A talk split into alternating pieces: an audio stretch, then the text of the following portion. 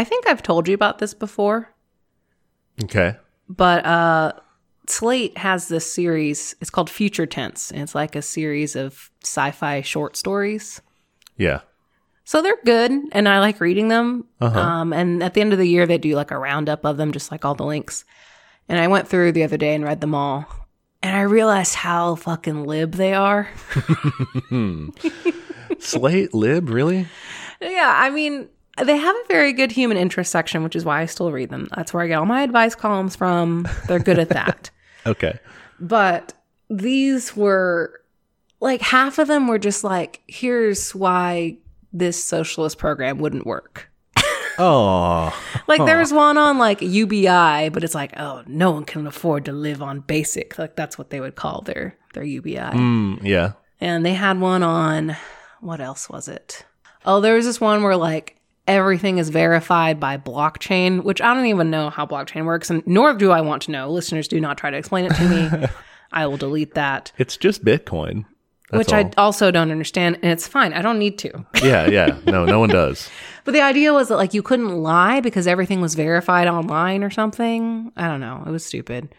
What else? What? So they're just like it's just a fact check society? Basically, yeah, yeah. Oh, that sounds obnoxious. That sounds terrible. Oh, there was a reparations one. That one was really bad. They're like, we tried it, and then they all just moved away to nicer neighborhoods, and then we stopped. Like, okay, That's the premise of the story. that. That was the premise: is that they tried reparations and everyone left because their landlords raised rent, and so they're just like, well, bye. well, that's that's just Ayn Rand. That's just a capital strike, right? It's just they leave. Yeah, it, it's all just like here's why we can't have nice things, basically, and Mm-hmm. they always try to sprinkle in climate change in there too, and it's just like it's just a bummer. It's kind of interesting though, because we'll see basically that sort of pattern happen in the reading we're going to do today. Like you try to do these things, and then international capital or just the rich people, right? mm-hmm. They screw you over. Oh, for sure, that is a big theme. It's also a, a, a chronicle of why can't we have nice things, except just you know, it's, it's not saying like it's impossible we shouldn't try or something, but it's just like or these little changes won't do it. Yeah, yeah, exactly.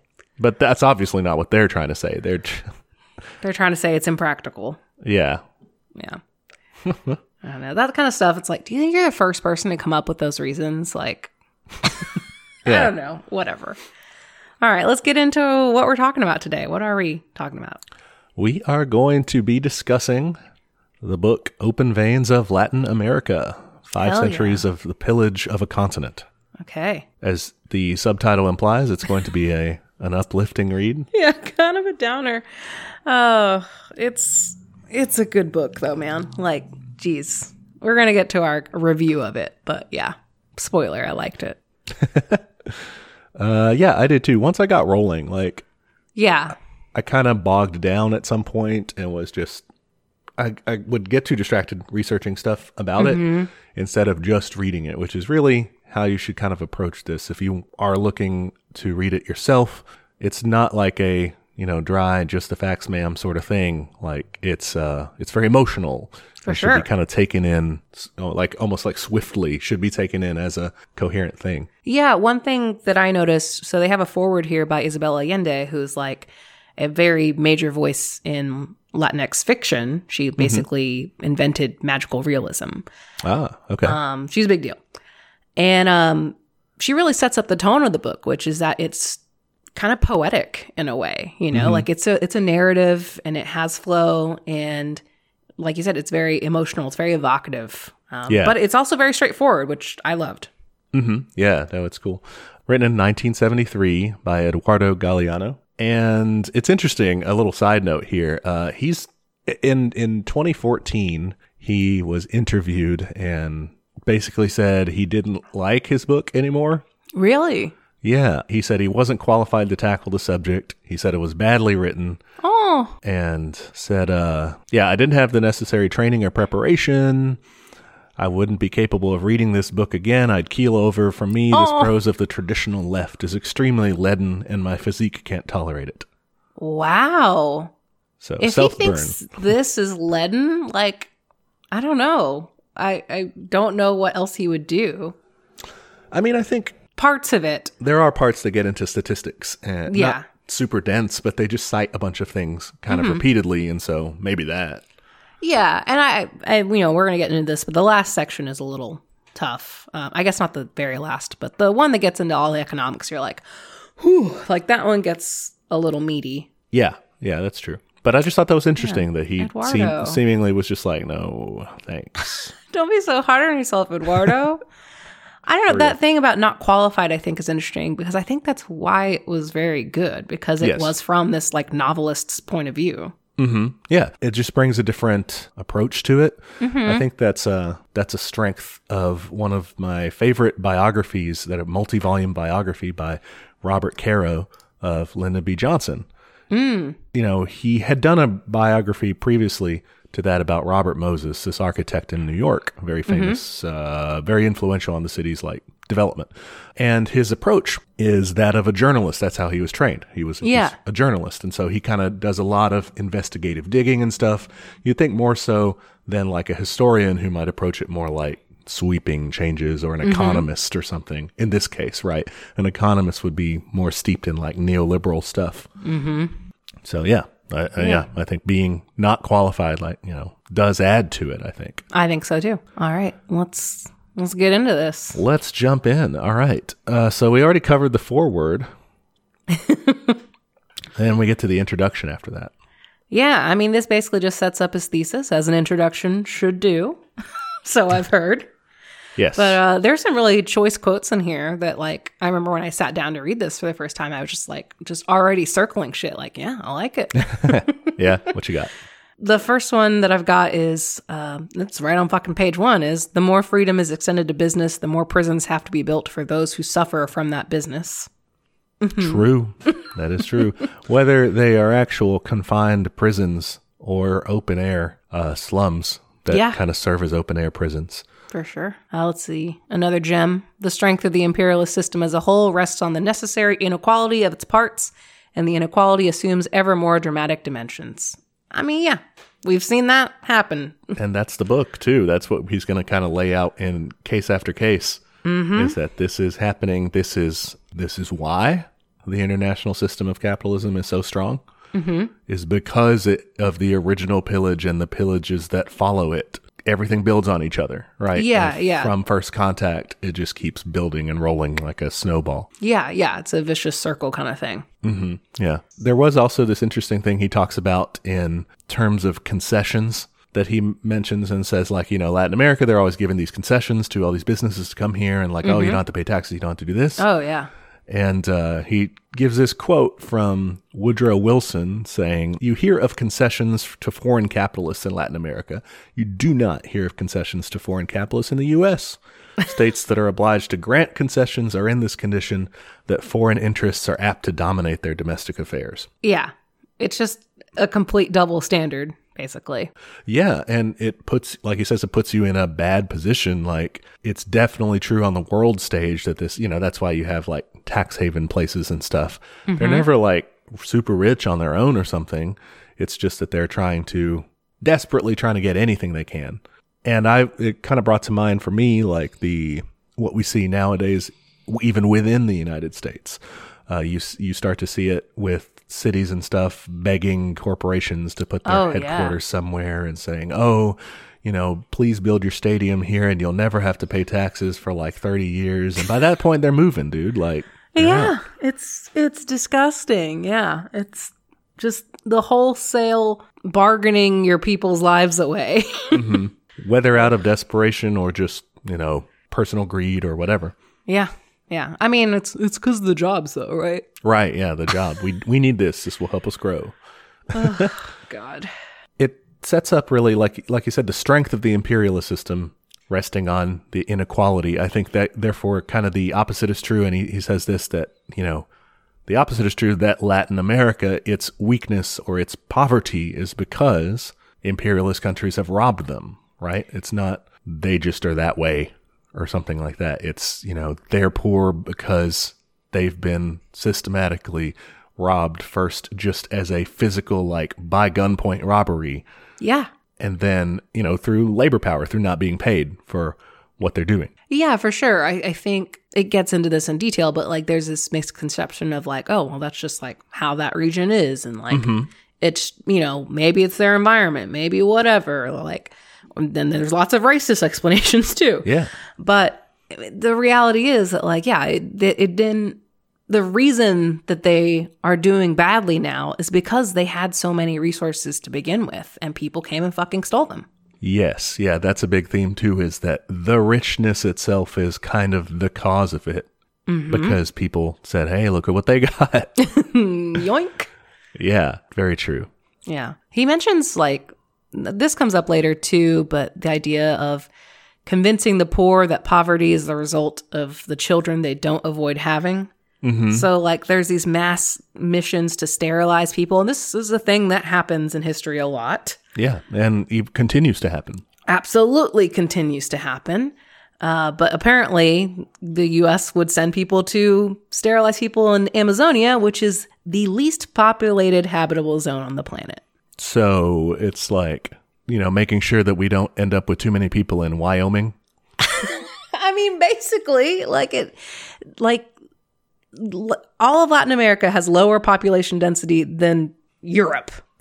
Wow. yeah, yeah, yeah. He's going on about the population densities of those different countries. Yeah. Yeah, yeah. And it's just like, hmm, I wonder why. It's like, well, one, it's racism. They don't see these people as like deserving of like life and propagation. And two, it's so they can steal their shit. like it's Yeah. absolutely so they can like just clear the land and have it for themselves. And yeah, ex- exactly. That's the important thing is it's for them. Uh, you don't see this sort of thing. You never see this sort of thing turned on. You know, eh, you don't have sterilization drives aimed at the wealthy. Nope. In fact, it's the opposite. You'll have like, oh, we should have sperm like donors be from like the smart people or whatever, you know, like weird yeah. eugenics shit. Mm-hmm. Yeah. And it, this is a weird connection, but it kind of reminded me of our previous episode. You're our episode number person. Our previous episode on Snowpiercer. 30. Oh, I don't know the number of that one. I failed my one superpower. where there, there's this element of eco-fascism mm-hmm. of like there's not enough to go around so we've got to control you people. We've got to make sure that you don't reproduce. Whereas in the front of the train they're all fine and it's it's okay. It's everything's every they, they can eat sushi. It's you know it's okay. Mm-hmm. But here you know it's and in Latin America, you're seeing, you know, they've got to go sterilize people because the problem's so bad, and you've got teeming hordes of poors, right? Mm-hmm. Versus, you know, saying, actually, we'll let you like exist. Yeah. Like, what if we helped the poor? Uh, wow. What a concept. Can't do that. No. Then there's not enough for us. Another thing he brings up in the introduction is kind of in related to this population control thing is the absurdity of saying we're going to use capitalism to fix the problems that capitalism made.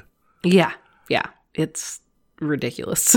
He has a quote saying, In lands that are empty, the system proposes to avoid births. In countries where capital is plentiful but wasted, it suggests that capital is lacking. It describes as aid the deforming orthopedics of loans and the draining of wealth that results from foreign investment. It calls upon big landowners to carry out agrarian reforms and upon the oligarchy to practice social justice. yeah. That's so just liberalism right there. that is exactly what that is.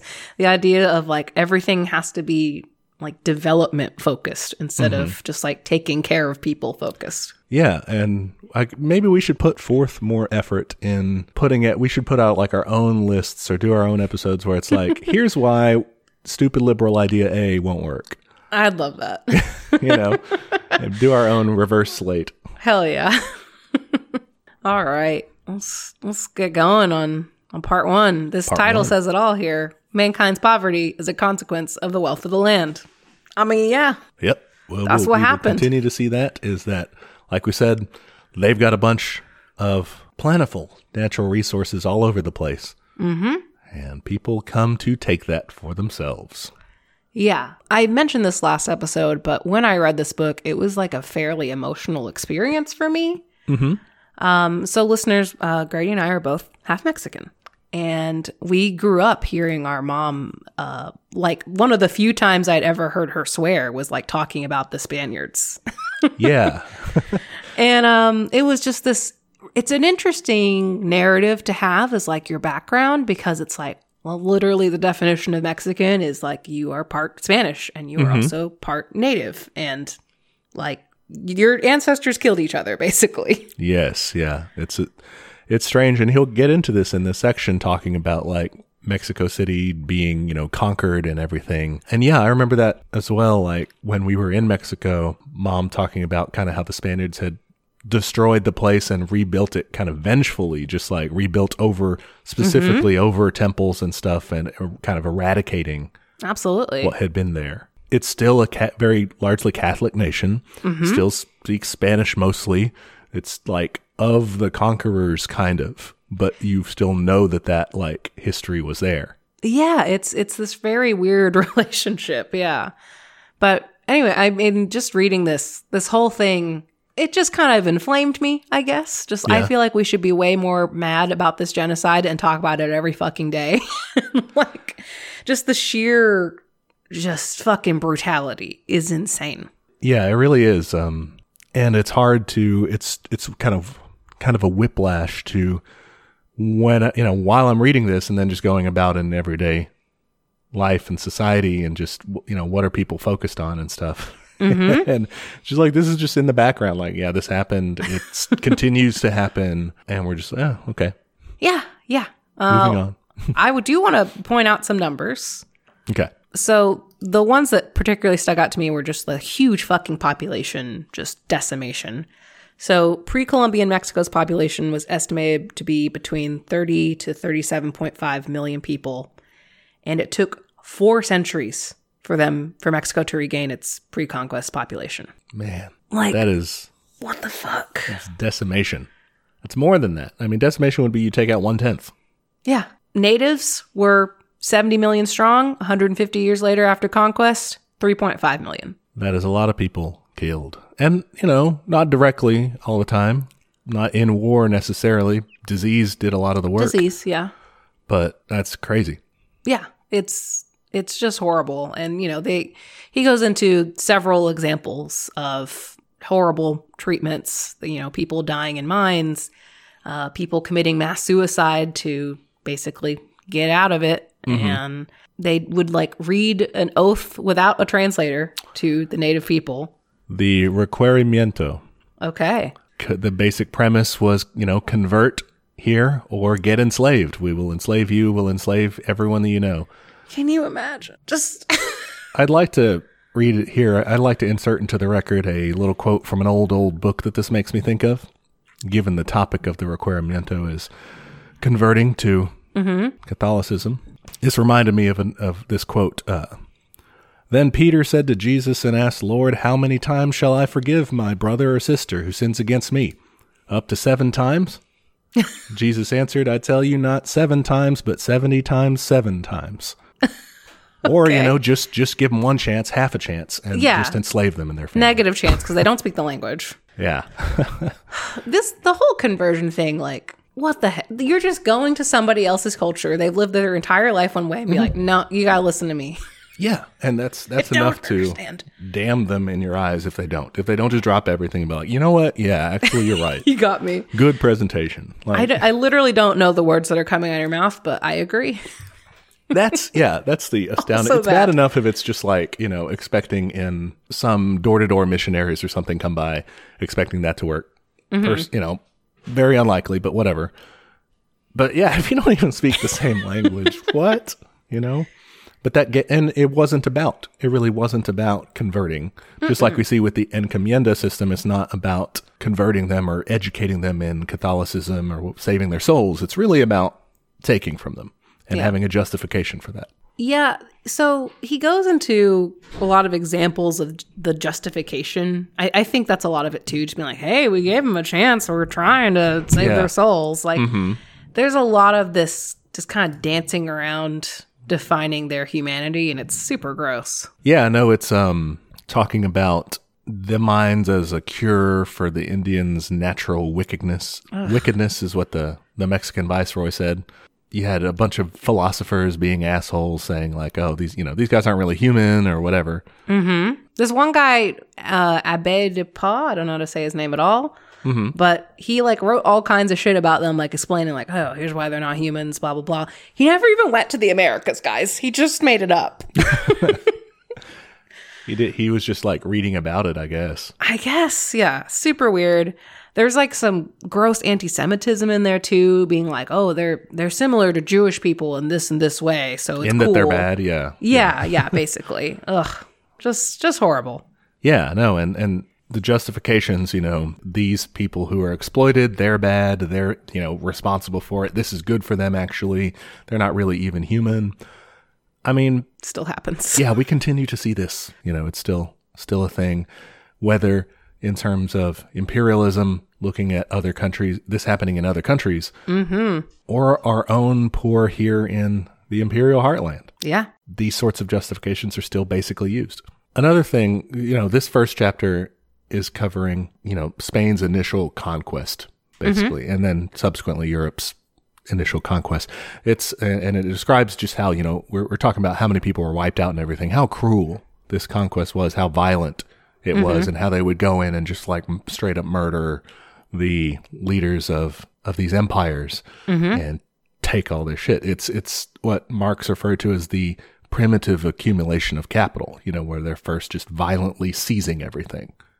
Yeah, absolutely. It's not they didn't get this because they were more qualified in in some weird way. Like it it's just because they, were stole it. assholes. They they Yeah. fucking stole it. They stole it at, at gunpoint. They robbed it.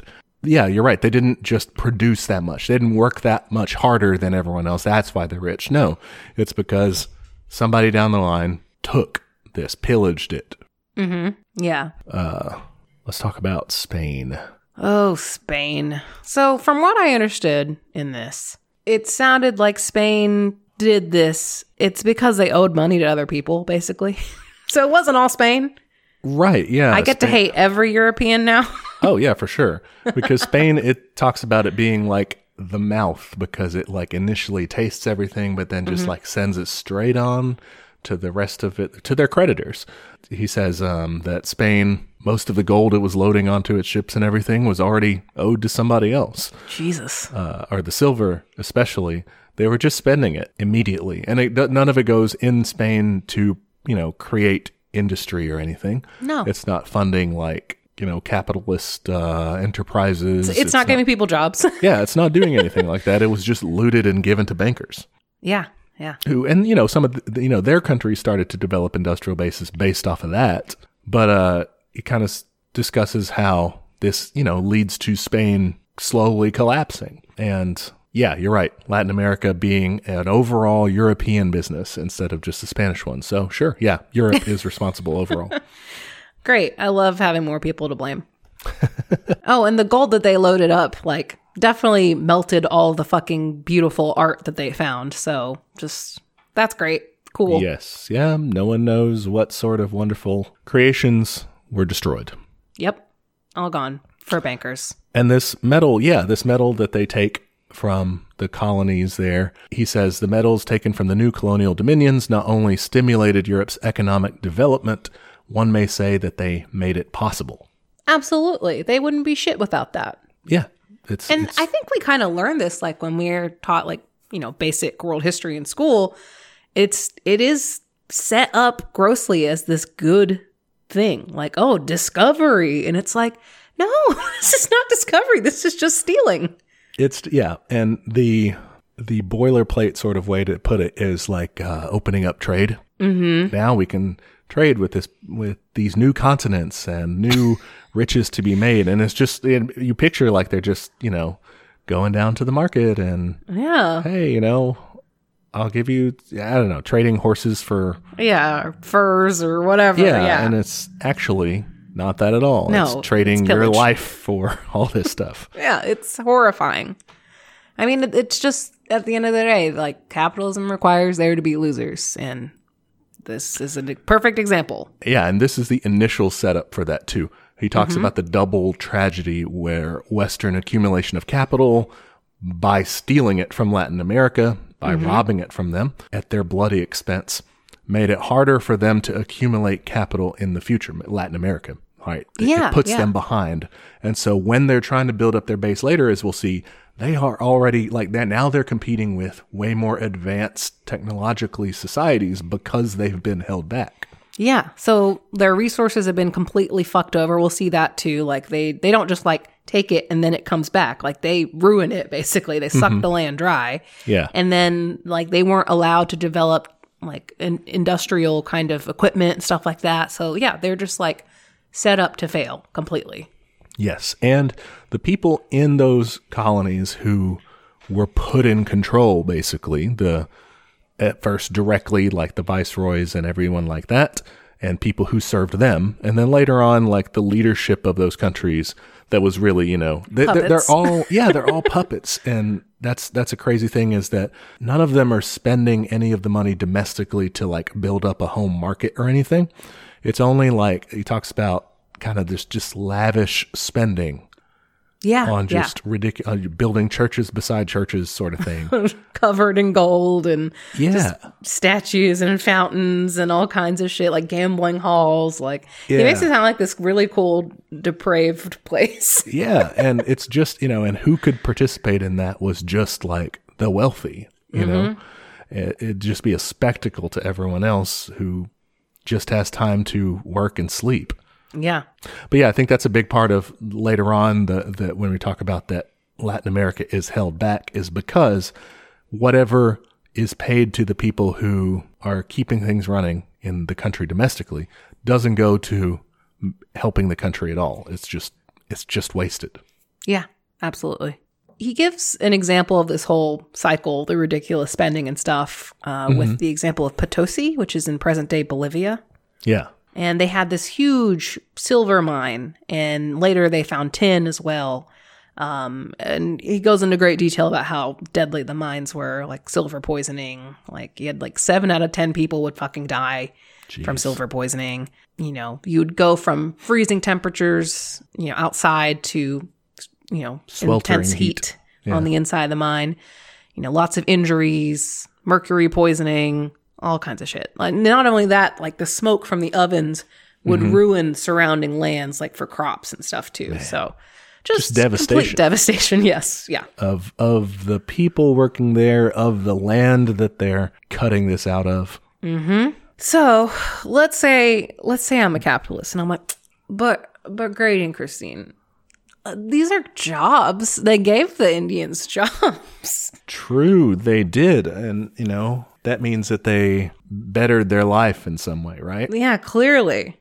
They they gave them an opportunity and all this. But You know, I the mean, three that didn't die out of the ten. right, the other ones were just killed.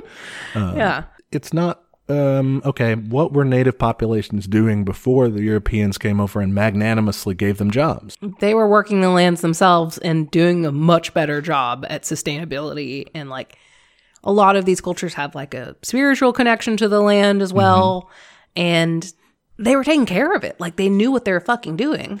Yeah. And it's not to say, you know, all of these societies had worked everything out. I mean, they were still unequal in in some if you have more like, you know, the Aztecs or something, you still had like yeah, you have an war empire. and empires and stuff like that for sure. But they at least knew how to utilize their resources without like completely destroying the land, and that's a big deal. Like we are trying to figure out how to do that now. Yeah, and it's because they're they're living there, right? This whole thing he, he sets us up as like this is particularly bad and extractive and and murderous, Mm-hmm. devastating, right? Because it's built not for not for them. It's built to No. take stuff away. No, they didn't come here to be like, "Oh, you poor things, let me show you how technology works." Like, no, they came here to say, "Let me give me a straw, let me suck this dry." Yeah, yeah, This is for somebody else to enjoy. yeah, yeah. There, you wouldn't do that if you were living there yourself, because you, I mean, you have to deal with that. But Mm-hmm. if you're far away somewhere else, who cares? Yeah. And if you were like living there like as the viceroy or something, then yeah, you're going to spend it on stupid shit. Yeah. so the ex- in the example of Potosi, we see the boom bust cycle because when everything's getting ripped out of the land like that, and the people are getting sent in to you know for their blood to fuel the machine. Mm-hmm. For the people, it's benefiting there. For the for the rich elite that are kind of the lieutenants of all this, life's great. Like you're saying, Yeah. just profligate spending all over the place. it's a boom town. Yeah, it's a real Marie Antoinette situation, I feel like. That's what I pictured at least. Yeah, and he gives us several examples of this, right? And it just kind of jumps around. It's just like, okay, here's what happened here. Here's what happened in this other little small town no one's ever heard of mm-hmm. because it used to be, you know, this big resource. And then when it dries up, when there's no more to extract, they're just abandoned.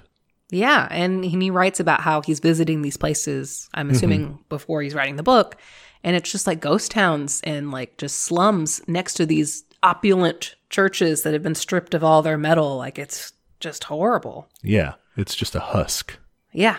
Yeah, I- think we've talked about this before too. I think it was on our, our drunk episode with Noam Chomsky, and we I guess we got way off topic. but we were talking about how like the idea of these civilizations as like advanced or not advanced, and just like how skewed that kind of perspective is. Yeah. And, you know, he gives examples of like all the things these civilizations had already done. You mm-hmm. know, like they found evidence of the Incas doing surgery, like because they would find skulls with gold and silver plates like in them. Yeah. And like, you know, obviously people know like Mayans did like astronomy and they figured out the number zero, which is a big deal. And mm-hmm. like Aztecs were great at irrigation. They built a fucking entire city on a lake. Like, Yeah. That's dedication cool. to your symbols right there. Like well, you know, the eagle landed on the cactus and they had to build it there. Okay. It was yeah, but it was in a lake. I would have just pretended that I didn't see that eagle and would go, you know, wait till what I about found this another eagle one. over here? Yeah, I would just be like, "Oh, is he in the? Oh, he's on the lake. Never mind. Just turn the other way. Don't worry Let's keep it. looking." But yeah, so like you know, there's this this misconception again, like of of of this being a good thing, of this being like, oh well, they they got all this technology. It's like first off, at what fucking cost? Mm-hmm. Secondly, they had technology; it was just different. Like what the fuck? Also, they're still human beings who should not be slaughtered. Like Jesus. Yeah, these these were advanced civilizations that they were encountering. You know, there's I think it's Cortez and Pizarro who encounter the Aztec and the Incan empires respectively. Like marvel at the cities that they're coming in to you know destroy and Yeah, for sure, for sure. So yeah, and and plus there is the question of if they're not advanced, does that justify No, doing this stuff? Like, what, Absolutely what not. are people who are saying this trying to achieve by saying, you know, yeah, well, they're bringing technology and everything. Like, okay, don't people deserve to just like be alive? yeah, yeah. Could you bring the technology without all the killing? That'd be great. Yeah. Uh, and then we get to some cool parts, sort Mm-hmm. of. They like start out cool, and then everything ends in tragedy, of course. These all go downhill so badly. But we get some rebellions. Mm-hmm. And uh, he talks about a guy named Tupac Amaru. Yeah, tell me about Tupac. He was. This is like a later one because there's a guy named Tupac Amaru who was like an Incan emperor. Mm, okay, okay. I mean, this is like his nephew, I want to say, or some Okay. descendant of his. Uh, and it's an uprising. He's like actually kind of well educated uh, and seen as kind of a local leader, even by like even by the Spanish, who kind of intend for him to be like you know sort of a A go go between. yeah, a go between. But he he just gets pissed. He like learns more about what's happening, sees the suffering of his people, and decides he's going to do something about it. Fuck yeah. Yeah, he uh, declares this rebellion and gets a following, orders the liberation of slaves, Nice. uh, abolishes these taxes that were on them, and uh, abolishes forced labor. also good. Yeah, but in the rebellion, he ends up getting betrayed. That sucks. Yeah, and they kill him quite brutally And then some. Yeah. because they torture him beforehand. I think they kill people, his relatives and stuff, in front of him. Yeah. Like his wife and kids and shit. yeah. He gets uh, he gets drawn. Well, he they attempted to draw and quarter him, which is or. Mm, people people debate as to which particular thing is drawing and quartering. If that's the thing where they draw your intestines out or whatever, or if that's where they The quarter you with the horses thing. Yeah. So that's what they did to him was the the horse thing. Ugh. or they tried to, or he wouldn't break, or something like that. Oh my and so they ended up like slicing him up. Jesus. Yeah, and they sent like his body parts to different places what the fuck, man? within Peru. Gross. And then they like kill all of his descendants to like a ridiculous amount. I think they thought about doing that, and then I have my notes. They they murdered his descendants to the fourth generation. Well, you never know, man. These kids could rise up. That great great grandkid could be the next revolutionary. Uh, the Spaniards executed the remainder of his family except for his 12 year old son Fernando, who had been condemned to die with him but was instead imprisoned in Spain for the rest of his life. Oh, how generous. Yeah. His houses were demolished, their sites strewn with salt, his goods confiscated, his relatives declared infamous, and all documents relating to his descent were burnt. Jesus. Okay. Declared Infamous is like a good album title, by the way. that is, yeah. Maybe one day we too will be declared infamous. Probably. So, yeah, he goes into some more, I guess, very brief retellings of revolutions and includes some cool quotes from some people. Mm-hmm. Um, he mentions Miguel Hidalgo. He mentions Jose Maria Morelos, both from Mexico. Mm-hmm. And the latter says, You must regard as enemies all the rich, the nobles, and high ranking officials.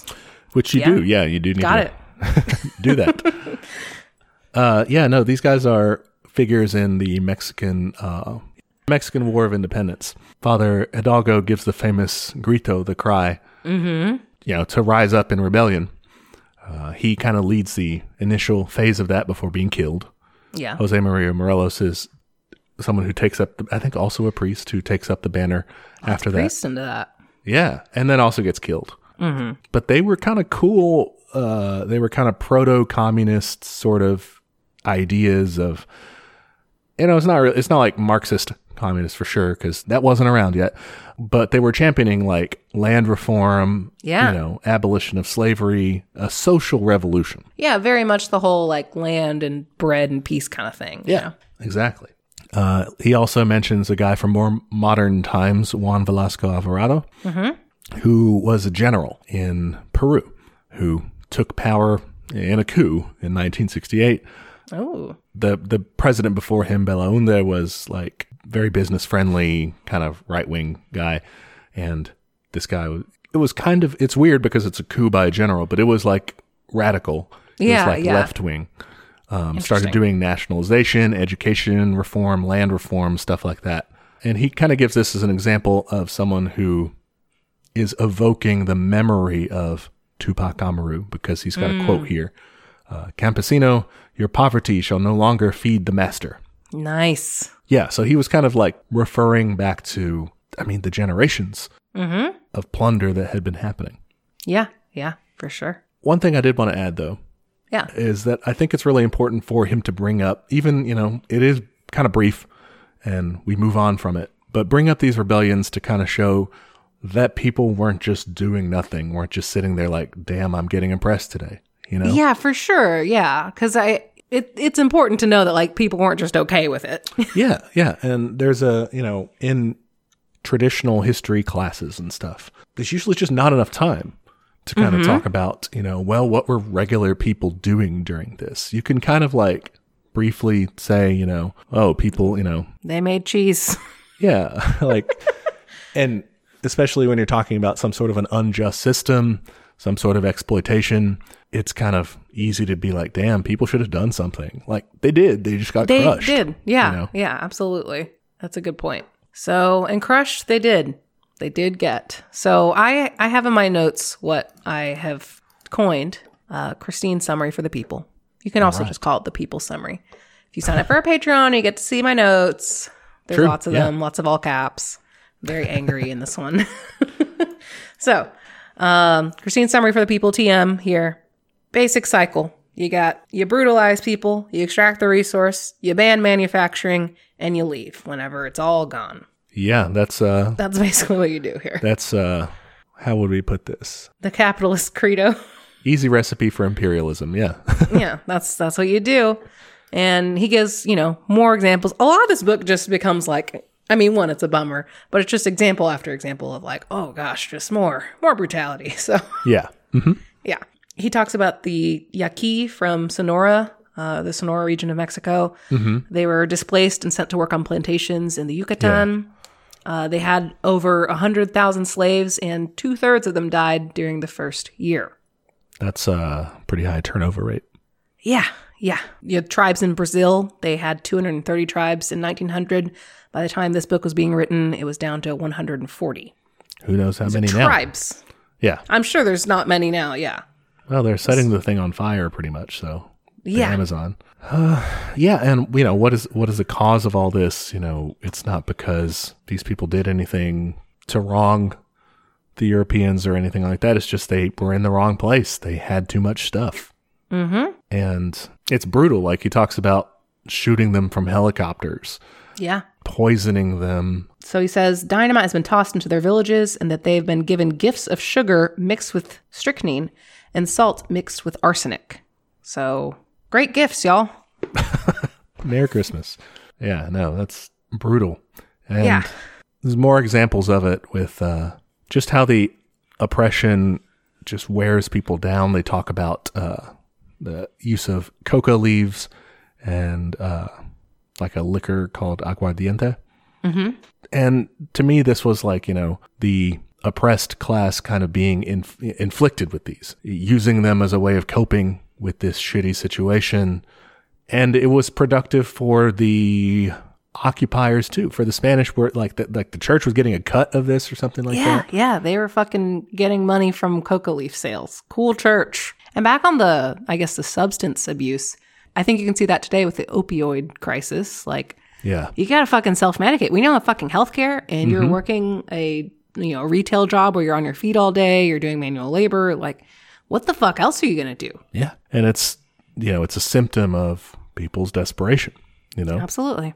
So a lot of this is focused on Latin America, but I mean, I think we need to talk about slavery in Latin America as well, like not just indigenous slavery, but african slavery slavery of yeah Africans. So 10 million slaves were brought to Brazil, and they would baptize them before they crossed the Atlantic in case they died, because a lot of them died. yeah You know, mm-hmm. and then they were required to attend mass, but not allowed to sit in the pews.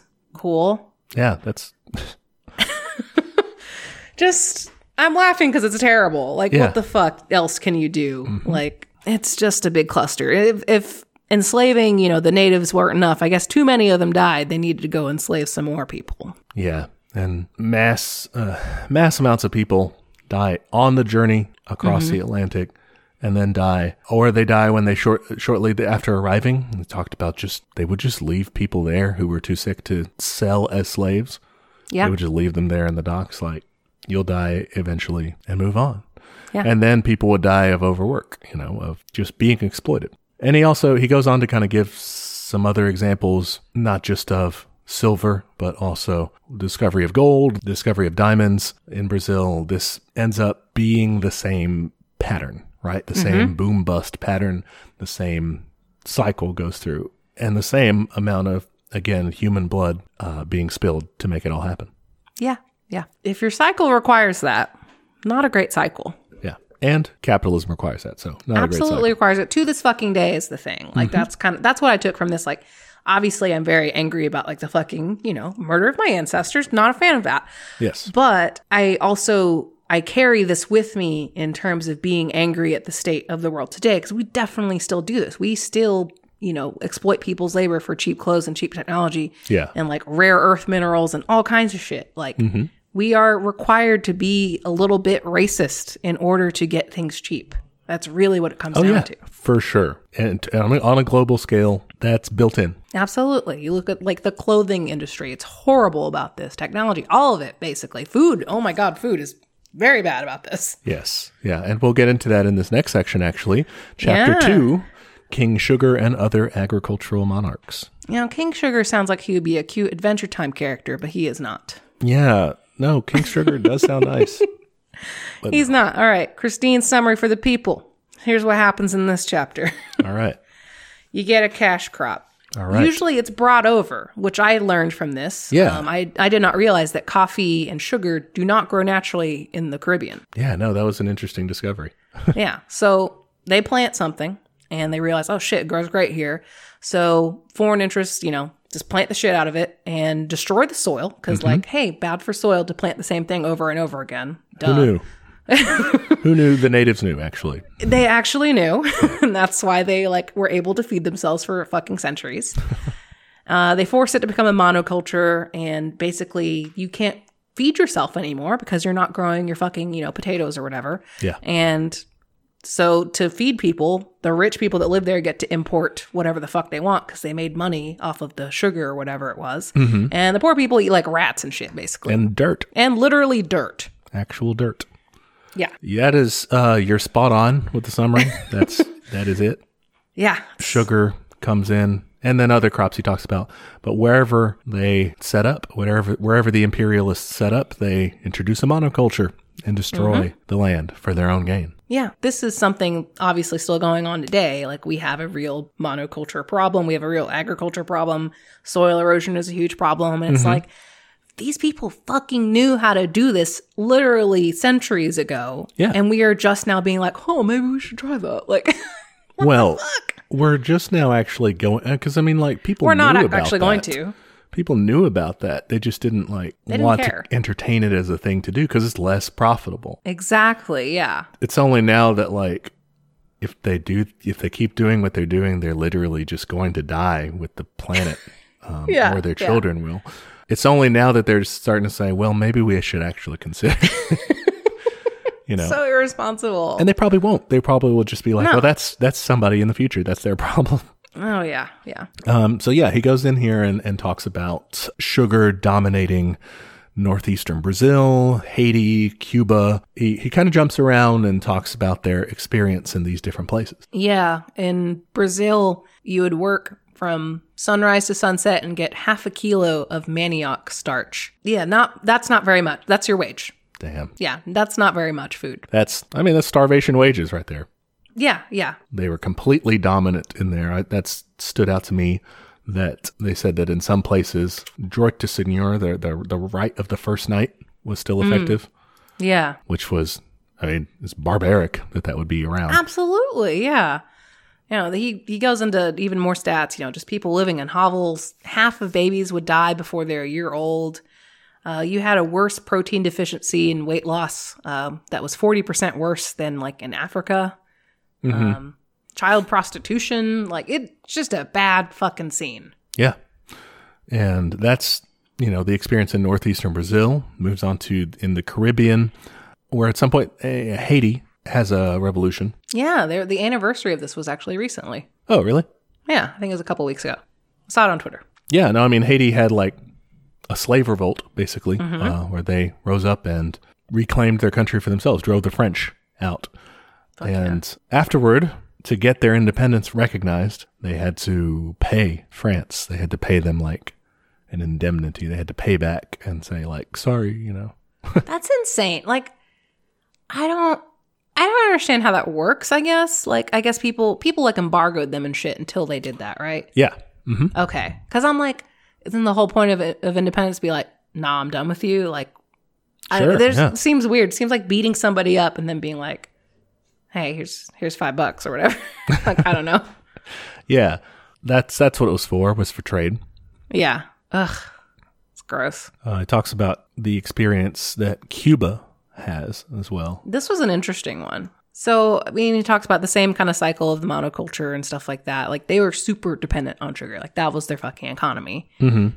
And they had this huge unemployed population. I think because it's like seasonal work too. Yeah. And all of their food was imported. And I mean, just to kind of show how dominating it was, 13 US sugar producers owned f- over 47% of the total area of sugarcane. that is wild.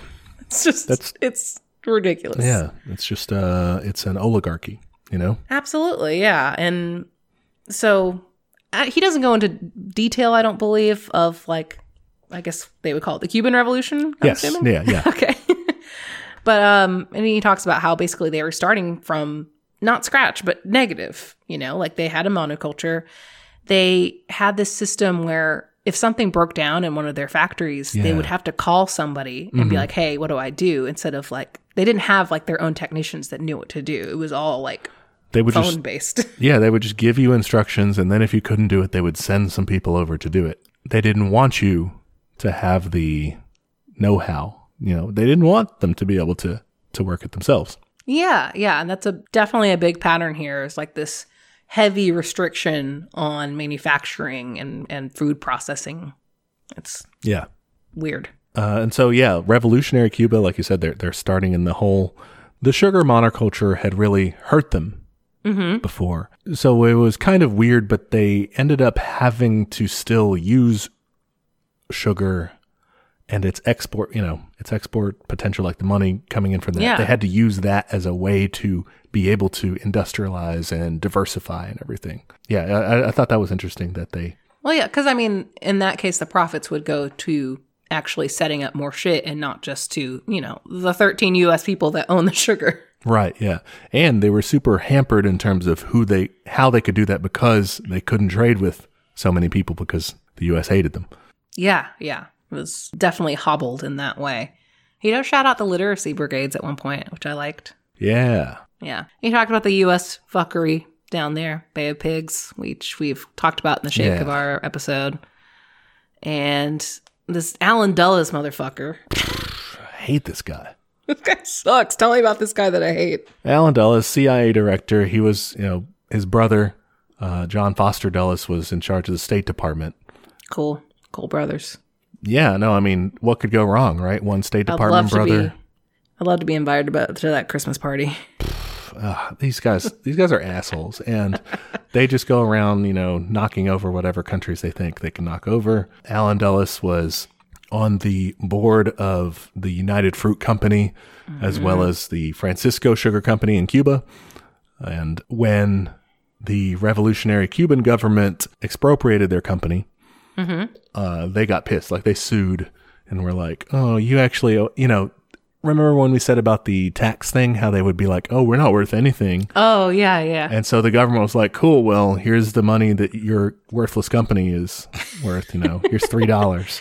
yeah. And then they'd be like, "What? We're actually worth fifty-one million dollars." That's exactly what happened here. You know, God, shitheads. yeah, general jackasses. Absolutely. So that yeah, they had to deal with stuff like that with the shortages. There was a quote in here that I liked. He said that they fa- that they found out that socialism is built with clenched teeth and revolution is no evening stroll. Oh, yeah. I mean, true. Yeah, something maybe for us to keep in mind is when if we ever get to this in our lifetimes, uh, it's probably not going to be not going to be that easy. No, not going to be pleasant, that's for sure. Yeah. Uh, and also a good line in here, you know, referring to kind of like despite things like the Bay of Pigs and despite like all these attempts to undermine it. He says Cuba doesn't fall despite constant harassment because strange dictatorship, its people defend it. I know, yeah. This comes up a couple of times with these movements. Like you Mm-hmm. have something that seems very intense and in my like initial response would be like, oh, that's a little like militaristic or something, but it's Yeah. like seems popular. People like it though. Like what are you gonna fucking do? True. Yeah. All right, what do we want to get to next? I don't know. I highlighted this line here. I thought that was an interesting. He's talking about like England's sugar trade and stuff like that. And he says this line Britain became the leader in the anti slavery campaign. British industry needed international markets with more purchasing power, which led it to preach the gospel of wages. Mm-hmm. Like, I have never made that connection before. Is that a thing? Is that what why they did that? You know, no one wrote it down, I don't think. I don't think anyone said, here's our master plan. But uh, it does make sense. It, it kind of falls under, he later on talks about the cycle of protectionism and free trade, right? So you can say, you can draw the line and say, okay, well, once British industry develops enough and it needs to have a, a, a foreign market in addition to its domestic market, it's got to have people to sell to. And if all the other countries are full of, you know, a few rich slave owners and masses of slaves, uh, there's not enough of a demand there because the slaves can't demand anything besides just like food and Yeah. basic shelter.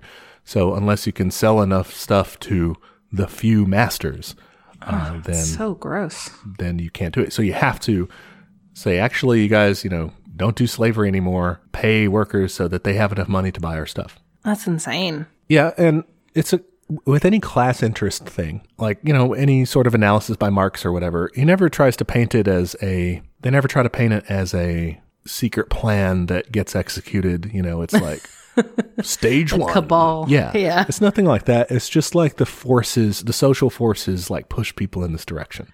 It, yeah, like it's a scientific thing. It's just Mm-hmm. like, you know, when this happens, why happens, you know. Yeah, so it's you know we're not saying that like they woke up one day and said They "By twirled their God, we've got mustaches. to-" Yeah, We've got to introduce wage labor. You know, it's just that's how they started. The two went hand in hand, I guess. Yeah, yeah. And I I think the superstructure plays a role in here too. Like I think, you know, as the abolition movement grew, they probably were like, okay, this this is no longer in vogue. yeah, yeah, that's true.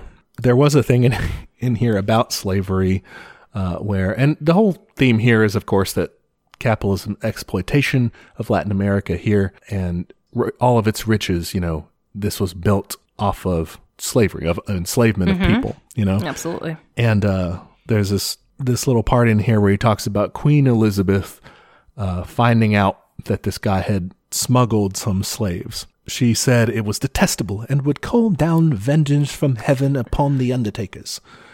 But when he told her that he had exchanged it for all this cargo and everything, she forgave him and became his business partner. But obviously, earlier in the book, in 1609 or 1601, Philip III banned forced labor in the mines by decree. At the same time, sent secret instructions ordering its continuation, quote, in case that measure should reduce production. Well, No there more you go. exploitation unless I lose money. That's uh, labor laws in liberal society. I guess, yeah, the next thing he kind of talks about uh, are these uh, revolts against slavery. yeah, uh, he talks about this one in Brazil where these slaves ran off, like basically into the forests, and they created their own kingdom Yeah, the in northeastern Brazil. yeah, the kingdom of Palmares. Yeah. And, you know, of course, the uh, slave masters did not like that. They went in and tried to get them back, and they fought them off for years. And um, they had an elected chief, diverse agriculture, no money. Sounds great to me. Yeah, Uh, and according to as of this writing, no slave rebellion in the world lasted as long as Palmares. it's awesome. They were, yeah, they were kind of proto-communist again. You know, had those- Basically, yeah, just like fuck this shit. and yeah, there's these slaves in Cuba uh, who, and this is why this book. One of the things that is interesting about this book is we're you know we're back to Cuba. But now we're talking about slavery beforehand instead of revolutionary Cuba. Kind of jumps back and forth a lot. It does, yeah. But Cuban slaves committing you know, mass suicide, so they are brought back to life in Africa based on their on their beliefs. and then like their fucking the shithead masters would then mutilate their bodies to prevent this. To like show it to the other slaves and be like, look what happens if you kill yourself. I'm going to mutilate your body, so you can't do that thing. Yeah, it's horrifying. Just ugh. Yeah. But what I like about this section is again, he is showing that people were resisting. You know, it wasn't mm-hmm. like people some sometimes students will do this when when we're learning when we're first learning about slavery and what kind of it entails and everything. They're like, "Damn, if I was then, you know, if I lived back then, I would have run away or I would have done something. I wouldn't have done that." You know, it's like, well, yeah. people didn't, you know, people did try Yeah. to like fight against it. That's a thing. Gosh, yeah. Let's see. He goes into some other cash crops: rubber, cacao, cotton, coffee. Uh, one note that I found interesting: he says that I think he was talking about the rubber industry at this point. That employers had an agreement that they wouldn't hire workers with debt to other employers. That is just evil. Yeah, employers' agreements. Uh, it's fine for them to organize, but not for us, right? Yeah, what the fuck, man? And we didn't really get into this, but part of that um, encomienda system is getting these people into massive debt. Mm-hmm. And then saying, oh, well, now you're basically enslaved because you owe me because I paid for, you know, the food that you ate and the tools and all this shit. Um, oh, and they'll provide lots of liquor so that way you get more drunk and you like keep buying liquor. Yep. And then you're, guess what? You're basically enslaved. Yep. It's like a like a souped up version of a company town, pretty much. Basically, yeah. Company plantation. And uh, yeah, no, it's it's super effective. They pile on this debt, and then you can't leave because they've made this agreement. You know, it's that whole like cooperation thing is super effective, and I guess that's one of the main you know reasons they're so afraid and so opposed to labor unions. They don't want that sort of a that sort of the thing. wrong kind of cooperation. Yeah, they don't want to turn on them. Yeah, they understand that it's powerful. Mm-hmm. Um, and another example of powerful cooperation, they talk about this company, Anderson Clayton and Company, a U.S. firm that basically just nailed the game on vertical integra- integration. yeah, They sell cotton, fibers, food, cotton production, fertilizers, seeds, insecticides, oils, fat, you know, cotton oil, cotton, I guess fat, there's probably margarine, cacao, and coffee. So basically everything. Yep. And what was fascinating, they didn't own the land. They would extend credit to people to work the land and then sell it to them at a low price just so they could supervise. Like they basically just like, They were the uh, they- middlemen. yeah, they just schemed their way into this. Oh yeah, yeah. And so many of these companies seem to be like that. Is they're just there to kind of like buy and sell. Mm-hmm. Anderson Clayton and Company, a cotton trading firm, started in Oklahoma City, Oh, 1904. They moved to Houston very early in the 20th century, get out of here. and uh, eventually they were acquired by the Quaker Oats Company.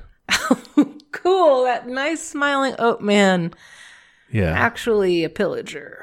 So I don't know what you know. Obviously, they're probably doing something shady today. I still don't trust. Isn't that that's General Mills, right? I'm sure they do some bad shit. yeah, I mean, I'm sure or Quaker Oats rather, but I, oh, I thought Quaker Oats was owned by General Mills. uh, you know, you know, it could be. Man, it They're turns all out that owned by like the same three people. Yeah. So, and this, you know, with rubber, with we talked about sugar, rubber, now coffee and cacao. Like all, all this is um going to see the same cycle, the same Yep. exploitative circle. The people who are actually, you know, producing the things get basically fucking nothing. Yeah. Can I give the coffee example? Sure. Yeah. So this is in 1962 in Colombia. Only 5% of the price yielded like from tree to consumer mm-hmm. goes to wages. 5%. Yeah. he has like that whole breakdown of who it goes to, the middleman and the taxes and everything. Five percent to the. I, I mean, I would love to see the numbers on that. That was in that was in 1962. I'd love to see the numbers on that. Now it's probably still terrible. You know? I'm sure it is. It might be worse. Yeah, it's crazy. It's insane. And and he talked about the boom and bust cycle again. In 1969, Brazil burned 78 million sacks of coffee, which is the result of five harvests and 200,000 people's hard work, backbreaking work. So they could drive up prices because they were getting priced out by other places. Yeah, Insane. that's reminds me of Marx and Engels. Man, crisis is not scarcity, but it's the overabundance. You know? The- Yeah. They demanded profit, and that's why they had to set all that on fire. That's insane. It is crazy. There were, he talks about these leaders who saw the emerging coffee market and everything and, and how it was dominating their countries. They saw that kind of as a good thing, a new stable thing that would help them like modernize and grow and develop. Mm-hmm. And how that was very wrong. Can we talk about this guy? Sure, yeah, there was a there was a big a, a big event because of this liberal leader uh, named Jorge Eliecer Gaitan. His nicknames are the wolf or the idiot. so that's quite the range. Man, uh, like would that would be a nickname that you would call him, like when you're talking about him, not to him, certainly, Yeah, right? probably not. Yeah, Maybe you know he was just a himbo and was cool with it. he does sound like a himbo.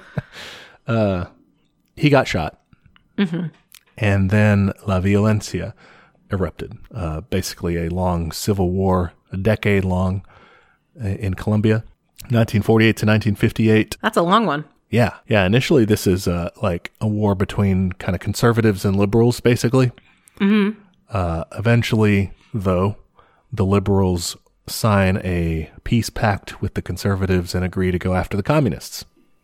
Wow, ain't, ain't that a a trend? Yeah, Where have I seen that before? and yeah, the whole example, you know, and he t- he talks about like the violence there, kind of being this expression of you know the horrors of the system lay bare. Uh, yeah.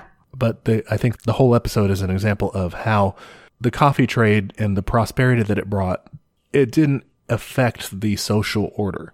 It, he, mm-hmm. you know, it doesn't change who's in charge. It doesn't give the people more power. It just helped accumulate capital and make the country more dependent on its colonial masters.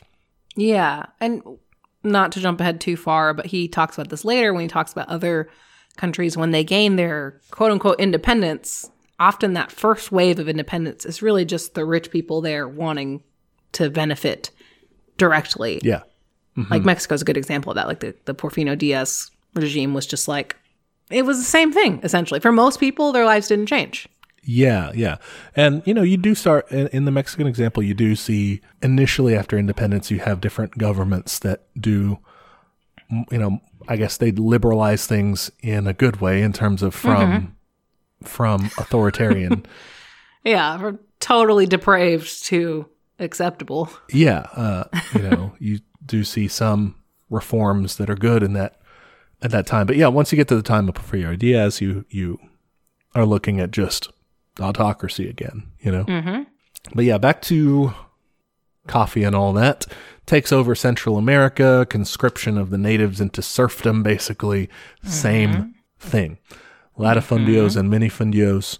Minifundios being like their own personal little, very little patch of land Yeah. that they're allowed to kind of like work um, in their time off, like in the dark, you know? yeah, yeah. Not a thing. it's actually like their form of payment though it's like they don't get paid in the latifundios they get paid by like oh yeah i'll allow you to work on a little bit of land a second job. yeah oh, thanks. oh, gee, thanks. yeah And then we get to some good old fashioned U.S. imperialism. wonderful wonderful Tell me about this William Walker motherfucker, because he seems like a real bad guy. william walker first of all the first thing you got to know about william walker is Uh-huh. he was crazy Like, legitimately. i don't know he, se- ill. he seems like he has some sort of a mental condition of like uh delusions of grandeur Mm, okay, okay. I mean, it seems I have in my notes here he declared himself president of Nicaragua, El Salvador, and Honduras. so yeah that was a thing that he would routinely do Just feel like I'm in charge now. not just there. Uh, he has listed under his Wikipedia bio here. uh, he was uh, around in the in the 1800s, mid 1800s is what we're talking Okay. about for him. But on his Wikipedia bio, he's got President of the Republic of Nicaragua, first President of the Republic of Sonora, Oh, like Mexico? yeah, and first President of the Republic of Lower California. Okay. Now, Sonora and and Lower California were both like in northwestern Mexico, basically. okay, yeah, yeah. and uh, they're they're unrecognized states. And he does kind of what he did in Latin America. He just goes in, like acts like he's in charge, like with a little mercenary band, and sees if he can take over. And all these Fuck. attempts fail. Uh, he does this in uh, he's he's working in the book here. It describes him working with bankers. They're underlings of Cornelius Vanderbilt, this very this business tycoon in America. Mm-hmm. And they wanted him to do this so that they could like steal equipment or whatever, basically to rip him off and go into business for themselves. What the fuck? And so they're like, yeah, this William Walker guy, he'll he'll do it. He'll go into uh he'll go in there and take over the place and and run it for us. Yeah. What the fuck? It's crazy. He also restored slavery. Yeah, that was that was as part of a bid to uh win the support of southern states in the United States. Wow. You know, Cool that, that way they would be like, "Oh yeah, let's annex this place so that we have another slave state." Oh my god. Yeah, he's crazy. He just goes through and like you know has does war over there. He just like invades. He, Professional invader. he comes in with a like a foreign army of just kind of mercenaries. He's got. Yeah. Uh, he organized a battalion of four companies, of which one was composed of Germans, a second of Frenchmen, and the other two of Americans. 240 men. And he goes through and takes over Nicaragua and then ends up going to war with neighboring countries. They kind of all team up to go against him because he sucks. Yeah. It's wild. It's just insane. Uh, there are some really bonkers quotes in this chapter. yeah. Well, when US when the US starts doing imperialism, that's what you get. this one from Taft in 1912. The day is not far distant when three stars and stripes at three equidistant points will mark our territory one at the North Pole, another at the Panama Canal, and the third at the South Pole. The whole hemisphere will be ours, in fact, as by virtue of our superiority of race, oh. it already is ours morally. Damn. Taft Cool president. doing some fanfic there. some sci- dystopian sci-fi. Yeah, speculative fiction. Yeah. that is Oh, that's uh I guess our timeline could be darker. technically, yes, it could be worse, but not by much. Yeah. Jesus. Uh, he also declared that foreign that foreign policy should really just be all about making profits for the capitalists. He was just Yeah. open about this, you know? Absolutely. I, I, I don't know. I kind of appreciate that politicians used to be, yeah, used to be more like open about like, there's that one old quote of like the business of the American government is business, you know? Uh, Mm-hmm. like presidents used to be more open and be like, hey, look, we're capitalists. We want to This do is this. what we're trying to do here. Yeah. If we have to give you some scraps, fine. But like, mainly we're all about this. Yeah, yeah. They have a quote from this Marine. Mm-hmm. Let's see. Smedley Butler. Smedley D. Bl- That's a bad name. Anyway, sorry, man. I mean, props to him for coming clean. Yeah. Because he admits, in short, I was a racketeer for capitalism. Uh, I helped make Tampico safe for American oil interests in 1914. I helped make Haiti and Cuba a decent place for the National City Bank. I helped purify Nicaragua for the International Banking House of Brown Brothers. Like, he just lists off all this shit that he basically freed up for American companies. It's insane. Yeah. He wrote this book in 1935 called War is a Racket, where he kind of just, you know, slight, like you said, kind of confesses uh, all Yeah. these things. And he's using it to kind of criticize American foreign policy as imperialist, as just geared for profits. And he becomes like this kind of, you know, pacifist, uh, in, you know, in later life. He's interesting, uh, in 1933, before he wrote that book and before everybody knew what he was about, I guess. Uh, by that point in his life, he was already like a really super decorated Marine. Yeah, I bet. And he became in, he, he's kind of cool because he didn't do a coup against FDR. Uh, the, in the business plot, there was this plot by American businessmen to, to coup FDR and Holy to shit. install Smedley Butler as like a dictator. What? Yeah. This Uh, a military almost coup. was the ruler of the United States. That, uh, well, yeah, but he, you know, he turned him down and told people about it. Book. Uh, yeah, and then they were like, "Oh, damn, he actually hates all this stuff." We, you know, because I mean, he was doing imperialism before this, so Yeah, I guess yeah. they assumed, actively. yeah. But can't That's judge insane. a book by their uh, imperialist actions, I guess. He- he- I still can. I, he still did the things. He still killed a lot of people. That's true. Yeah, he's still a troop, but he's you know cool for not cooing us, I guess. Yeah, yeah. low bar. Um, Galeano talks about the U.S. occupation of Haiti, which Yeah. I literally did not know about. I didn't either. I mean, I don't know any of this shit. This was all news to me. Fair enough. I get, yeah, I, you're right. I didn't know mm, details about most of it at all. I knew like vaguely shit sucked. Is what I knew. Yeah. I mean, like, when you hear about, like, when you cover the high school version of this, mm-hmm.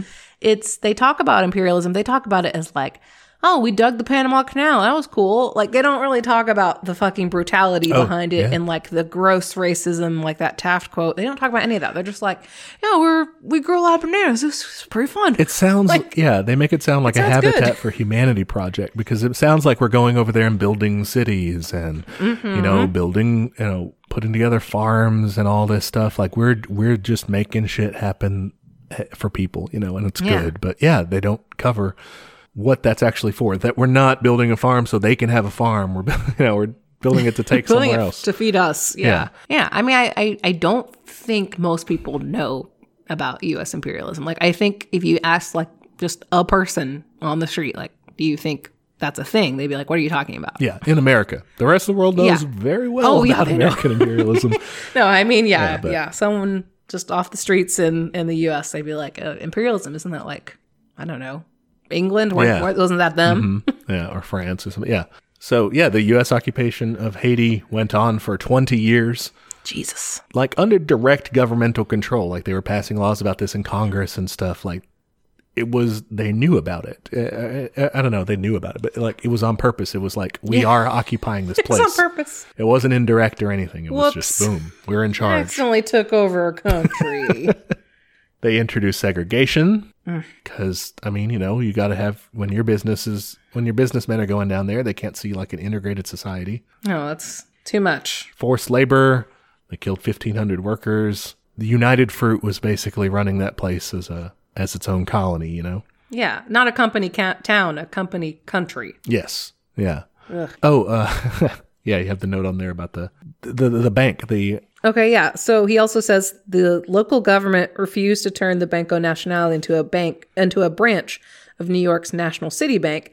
and so they suspended the salaries of the president and his ministers, so give him a second chance to think that one over. I'm sure they capitulated at that point. You know, that's wild. Just take so over bad. the National Bank of Haiti with a New York City bank. Just that's a branch of ours now. Insane. But yeah, man, that's what they were doing. And again, to, to reiterate, the people were standing up against this. At one point, there was a strike for like the banana workers had a strike, and United Fruit uh, mowed those guys down completely, just destroyed them, just shot them. Yeah, and this, you know, over this over the course of this occupation, right? We said 1,500 workers mowed down in that strike. Overall, you have you know 20 around 2,200 you know known people killed, probably more. Yeah, Violent stuff. yeah. I called this next section dictator time. Dictators. All right. All right, Christine's summary for the people. Here's what happens when you get dictators, guys. if any of this sounds familiar, watch out. You may have a dictator. So you get someone in charge, probably placed in charge by some Uh, sort yeah. of US backed coup. Um, and they continue to cut deals with the US slash United Fruit. What's the difference? Am I right? Um, Eventually, poor people get pissed and they they rise up, or they maybe even elect a socialist. Whoa! and then the US is like, man, no, that was our that was our dude. We were friends, and so they either directly invade or they hire mercenaries to take them out. Yeah. It's like, hey, actually, no, don't do that. Uh, get that guy out of there. What are you doing? That's wrong. Yeah. yeah, this happens literally fucking everywhere. It is insane. Uh, it happens in Nicaragua. The U.S. occupies that country as well. Uh, we just do this all over Central America and the Caribbean. They're called the Banana Wars, mm-hmm. which is a cooler name. Kinda goofy. ones. Yeah, that's why. Yeah, that's its appeal, in my opinion. Mm, okay, okay, Uh, this happens from 1898 to 1934. that's a long time. Jeez. Yeah, uh, we're intervening, invading is what that means. Uh, Cuba, Yeah. Panama, Honduras, Nicaragua, Mexico, Haiti, Dominican Republic, all of them had some form of U.S. invasion during that time. And it's all under the guise of this anti-communist like esthetic Mm-hmm. Like a lot of it is at least. Like in El, El Salvador, they were saying like, "Oh, these are these are Bolsheviks," you know. Yeah. And in Guatemala, they were called communists because they were doing like agrarian reforms and and there's an Eisenhower quote says, "We had to get rid of a communist government which had taken over." These people were elected. Yes, yeah, democratically. Like, yeah, I don't know what you're talking about, and man. they weren't communists. They were and they weren't even communists. they were just they were actually literally capitalists. They were trying to develop their industry so that they wouldn't, you know, but they were, you know, nationalist, I guess, domestic. Yeah, they were nationalizing things which yeah. did not fly well. Exactly. That's the guy you're talking about, Jacobo Arbenz, right? Mm, yeah, yeah. That's yeah. They were go. They were doing land reform. We mentioned this before when we were talking about uh, in our Che Guevara episode, isn't we? Mm-hmm. And did land reform. United Fruit hated it, and so yeah, communists. We gotta get rid of them. yeah. Oh no. And of course, uh, the U.S. backs this loser. Armas? Yeah, Armas. Armas and then Mendez, just just a couple dictators. And when they depose Arbenz, it just descends into a series of dictators. And this struck me. This was astounding. I just didn't know this or had never looked into it. So many of these Latin American countries have dictators or just president, whatever, you know, the person in charge is there for like two years at the mm-hmm. most. Usually it's just like one year, part of a year or something before they get ousted in a fucking coup. And Jesus. that's just because like, well, you know, it's, it's a tale as old as time, man. The USA going in there and dis- destabilizing a region yep. once we do it to somebody, we've delegitimized the democratic process. And then next time you don't like a guy, why wait around for another election? Just fucking out him. Yeah. And like you it is literally still happening today. Like people Mm-hmm. are scratching their heads, like, why is Venezuela so bad right now? It's like we fucking did it. It was us. Like, Yeah. what what is wrong? Oh, it's so upsetting. They act like it's like these un like these uncivilized nations. Like they just they just haven't figured out democracy yet. Like It's no. It's the meme where the guy like shoots the dude in the chair repeatedly and then it's like, Oh, why yeah. have these people done this? exactly. It is exactly that. It's insane, y'all. Like I I just I don't think enough people know about this or if they do, they have weird ass excuses why it's okay. Yeah, it's crazy.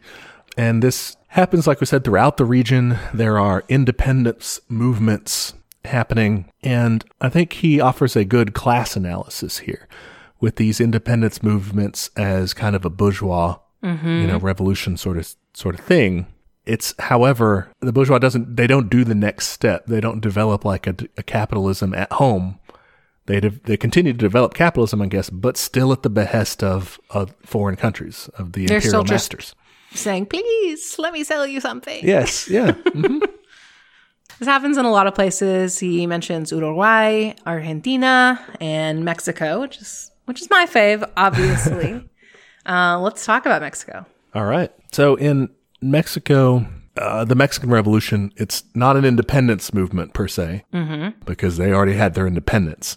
Uh, but it was a revolution nonetheless. They're overthrowing, and by that point, the dictatorship of Porfirio Diaz. Yeah. Uh, there's this horrifying quote from John Kenneth Turner. Oh, yeah.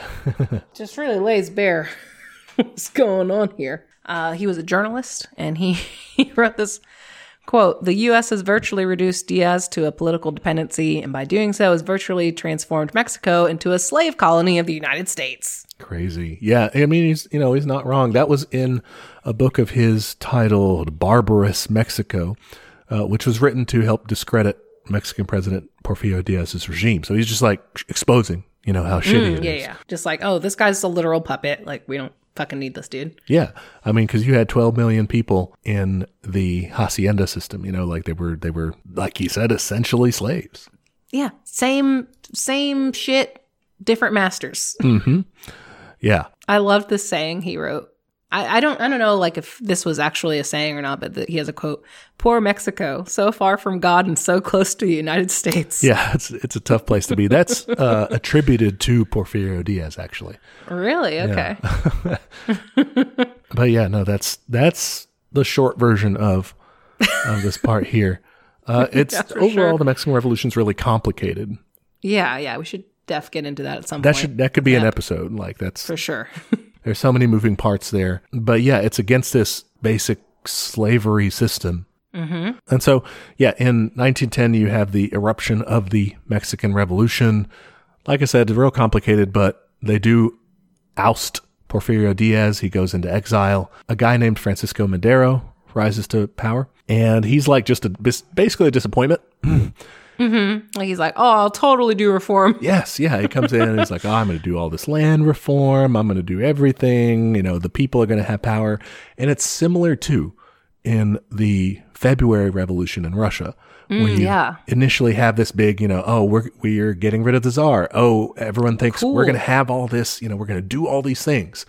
And then the provisional government comes in and is like, yeah, we'll do like a little, you know? You want a shitty Congress? Yeah.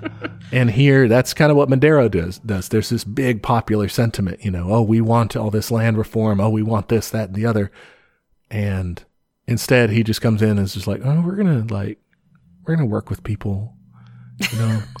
Let's not, West wings it up. yeah, let's not be dangerous like you know Emiliano Zapata over here. He's a Ooh, he's I a bandit, this guy. And uh, Madero goes after him. You know, He ambushes him on his wedding day. Why is this a movie? I need to watch this movie.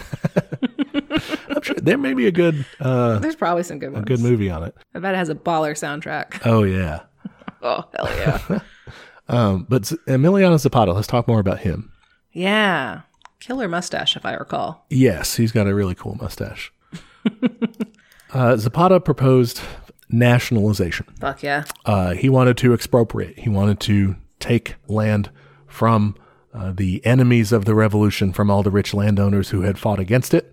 Take it, redistribute it, Fuck yeah. give it to the people. Fuck yeah. and um, he has kind of his own uh, army, his own like revolutionary force in the south of Mexico, while Pancho Villa had a uh, had his own uh, his own army in the north of Mexico, and these were two like revolutionary forces fighting against you know the central government in the center of Mexico. So interesting. I feel like we were raised to think Pancho Villa was very evil.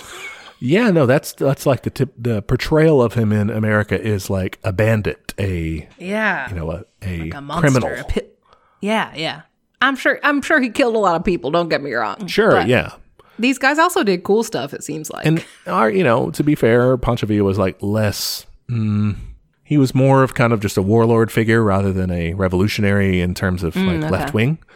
But you know, he was working with Zapata and and helping him Zapata do seemed that. cool as fuck. Yeah, they uh they teamed up basically, uh, and there's a lot of different figures involved in all this, but uh, they end up invading or like conquering Mexico City throughout this, uh, and and Madero, I think at this point is like assassinated uh, by now, and they're fighting against someone else completely. But there's a famous picture of them like sitting together in uh, in the Mexican presidential palace, like just hang, hanging out. There's a, it's like a big party. There's a bunch of people in the in the photo. They're all just hanging out, like drinking, eating. Sounds great. Yeah. Sounds like a party I'd love to be at. And uh, at some point after that, Zapata is uh, starts introducing this radical agrarian reform in his home state. Uh, He kind of gets less involved in like the Mexican Revolution overall, nationwide, and just kind of goes back to his his region and governs that. Yeah, so he just kind of starts his own commune. Pretty much, His commune's cool. They got max limits for holding sizes of land, um, and they like structure it according to climate and fertility, and also making sure that like enemies get their shit taken first. Love that. nice. Technical schools, tool factories, rural credit banks, uh, nationalizing sugar mills and distilleries, having a very local democracy, and then establishing Zapatista schools, basically a little indoctrinating, but you know, it's cool to promote revolutionary pr- principles and authentic democracy. And yeah, and okay, here's the thing. This is a stupid question. This is still kind of a thing there, right? It is not still kind of a thing because uh, like it didn't comp- it didn't like carry over, Yeah, but it's a yeah. thing there now. Yeah, Yeah, because I was reading about it on Twitter the other day. I watched some videos about it. I'm like, this is cool as fuck. yeah, The Rebel Zapatista Anonymous Autonomous Municipalities. yeah. That's it. MAREZ. And they're, I mean, they're communes. This is uh, anarcho communism, basically. For sure. But yeah, no, no, that's that's that's a new develop, or not a completely new. dev- It's old now, But it didn't it wasn't modern- from this. Yeah. Yeah. I mean, it does harken back to that tradition, but it's not directly Yeah. carried It's over. not linear. Uh, more about Zapata. You know, he's trying to do all these things. Uh, he's like we said, influenced by these uh, by these socialists and anarcho syndicalist guys. Mm-hmm. I believe the socialist would have been the founder of. It was actually called the Mexican Liberal Party, but it was socialist. Uh, Cool. maybe he was trying to like sneak that in. Soften it. yeah, Ricardo Flores Magon. Okay. They're kind of leaning like anarcho communist. Mm, okay. That sounds that's right up my alley. So Yeah. So you can, you know, you definitely can see that in what in what we're talking about here with what Zapata was setting up. Uh, he ends up getting betrayed uh, and killed in 1919. ugh. Yeah. it sounded like from the book that like basically this shit started working really well. Mm-hmm. Like, hey, we got good crops and like it, we're doing good, and people started trying to get a piece of the pie, basically trying to take over. Uh, after the revolution eventually s- kind of settles, you have kind of a series of presidents, and then eventually it's something called the Maximato, Okay. where Plutarco Elias Calles was president. Mm-hmm. His nickname was El Jefe Maximo. That doesn't sound great. And so that's where Maximato comes from because after he left office, he uh, selected like his successors basically. Oof. Okay, so there's like three. eh, He chooses his successors the that he is like directing basically in the background. Jeez. Uh, yeah, and Calles picks after like three of these guys, you know, serve their terms or whatever. He ends up picking Lazaro Cardenas, who he thinks similarly he's just going to direct. Uh oh. But Cardenas consolidates power real quick and exiles that dude. That's awesome. kicks Calles out and governs for himself. And he's a real like populist leader. He's he actually does major land reform, Fuck yeah. which is his big deal is agrarian reform. Mm-hmm. I think the book talks about the successes there. Sixty-seven million hectares are expropriated and Nice. given to the people. Nice. Um, and he's he's like a Mexico's like radical version of like an FDR style Yeah. presidency. I've heard of him Yeah, somewhere. uh, he's cool and yeah. very popular. Really, you know, nobody has anything bad to say about him. Pretty much. I'm sure he did some bad shit too, I'm sure somewhere. but uh, Yeah. but he kind of does those uh, does those reforms that everybody was thinking were going to happen at Mm-hmm. the beginning. he finally got there. Yeah, but ultimately, Mexico doesn't really take the next step. It doesn't really move towards socialism after those kind of social democratic reforms, and it just you know ends up in neoliberal capitalism. Yep. That's definitely, yeah. Yeah. That's kind of what we saw when we were coming up, you know? Yeah, the PRI party there it, it was founded as the the National Revolutionary Party. Which was in, you know, during the Mexican Revolution and everything. And this is Jeez. what Cardenas, he consolidated it and made it the uh, party of the Mexican Revolution. And this, you know, eventually becomes the Institutional Revolutionary Party, the PRI. Mm-hmm. That's supposed to be like a left party. It's supposed to be social democratic, marginally socialist, sort of. Yeah. Yeah. And it's just not, you know? It's really not. It's a bad one. gave in to just complete neoliberalism. Yeah, yeah.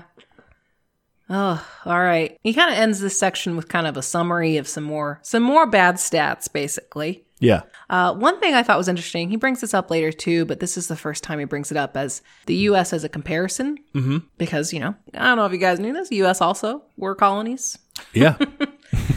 but it's so interesting that they developed so differently. And and he like he posits here that it's because their soil and climate was so similar to Britain that like they could kind of do their own thing because it's like you can make your own shit because like we don't need it basically. yeah. It was, and this fits into the earlier, the, how he earlier laid out his thesis that Latin America, its suffering comes from its abundance, you know, that it's mm-hmm. worth so much that people come and take it. Is that, yeah, the U.S. wasn't worth as much. Yeah, which is fine because we get fed the narrative like, oh, we we had such a rich and bountiful land and we learned to tame it, and it's like, nah, dude, your soil sucks shit. yeah. It was, you know, it had its, Eventually, once it got further west and like ate up Mexico shit and stuff, yeah, it got better then. But like, it had a lot of natural resources. I mean, you're talking, you know, but, but they're boring natural resources. Fish, the stuff that England already had, Yeah. Not exciting stuff. like gold. Uh, yeah, wheat. Oh, cool. Ooh, Yeah. Yeah. And a, it's it's not complementary to Britain. It's this, like you said, the same shit that they had. Uh, and also the uh, importance of a domestic market with people able to afford to buy things, yeah, where we have American capitalism developing uh, on the basis of, you know, paid labor. It's not extractive. It's not trying to, you know, make as much shit so we can sell it to the mother country. Uh, it's more domestically geared for its Yeah. own development, yeah, as opposed to in Latin America where it's solely extractive. All, and, and all of that extractive nature, you know, really holds Latin America back. What, what, whatever, you know, technological advances, whatever advances or capitalism are made, it just ends up putting more people out of work. It just ends up making them suffer more. yeah, absolutely. All right, chapter three. the invisible sources of power. Uh, I've got my summary for the people here. Okay. So what you got here? Invisible sources of power. Like what are these sources? Well, I'll tell you. Basically, a country having been already sucked dry in the previous conquest is now too poor to be able to afford to mine its own resources. Yeah. So the US is like hungry for metal because they need metal for war. Yes. and they and they need war for metal. It's this horrible cycle. Uh, so they come in to mine it, and it, it gives the country basically scraps, and then controls the pricing on it, and says, "Hey, I'm able to buy this raw material really fucking cheap." But you have to buy back my fucking steel ingots or whatever at like triple the price. Yes. Fuck you, basically. Yep. That's a good summary. That's what happens over and over in this one. Yeah, the main thesis here is that American foreign policy is driven by the need to acquire and secure those supplies of natural resources, which is a crazy, what is it? It's a crazy revelation. It's like a really mm-hmm. good peeling back the veil, showing you like, why is America doing all these things? That's why. Yeah, because like I, you know, you see all those graphs or whatever, like the pie charts. Like, here's all of our military budget. And it's like most of the circle, and you're like, why? What the fuck are we doing? Yep. This is what we're doing. Yes. and yeah, like you said, countries are too poor to mine their own resources because of that previous exploitation. It's build, building upon itself, perpetuating itself. And so the US steps in and says, Hey, let me help you with that. Let's make a deal. Yep. And if you don't, I'll just take over your country. yeah, I think it's, I think this is definitely a section that uh, this whole book people should read, but this is really informative in terms of seeing why the world works the way it does even today, seeing why America feels the need to intervene in so many places. yeah, like you, if you've heard the phrase military industrial complex, this book explains it. Yeah, yeah. It doesn't use those words, but that's what this is. and you're better able to understand when you uh, when you read the news and you see American interests in the region or destabilizing the region or whatever. You know what they're actually talking about. They're talking about fucking stealing shit at a dime price and selling it back for way more. It's horrifying. Yeah, it's crazy. And the there's an example of it in in Guyana where the CIA they funded a strike uh, to get a good deal for for some company there. Uh, the footnote has a lovely example about charity. Let me see your fa- your favorite thing, charity. Love it. Love when rich people determine people's fates. It's cool. The chairman of that company died in 1962, leaving $300 million to charity foundations with the express condition that the money may not be spent outside the United States. not even through this channel could Guyana recover at least some of its stolen wealth. Jesus. This guy was fucking him over from the grave. Even in death, some people are still worth more than other people. Yep. All right, so I'm just going to list the countries where this happened. Hey, spoiler, it's most of them. Yeah. Oh, all right. We got Cuba, uh, obviously facing a lot of embargo situations over there. We've got copper in Chile.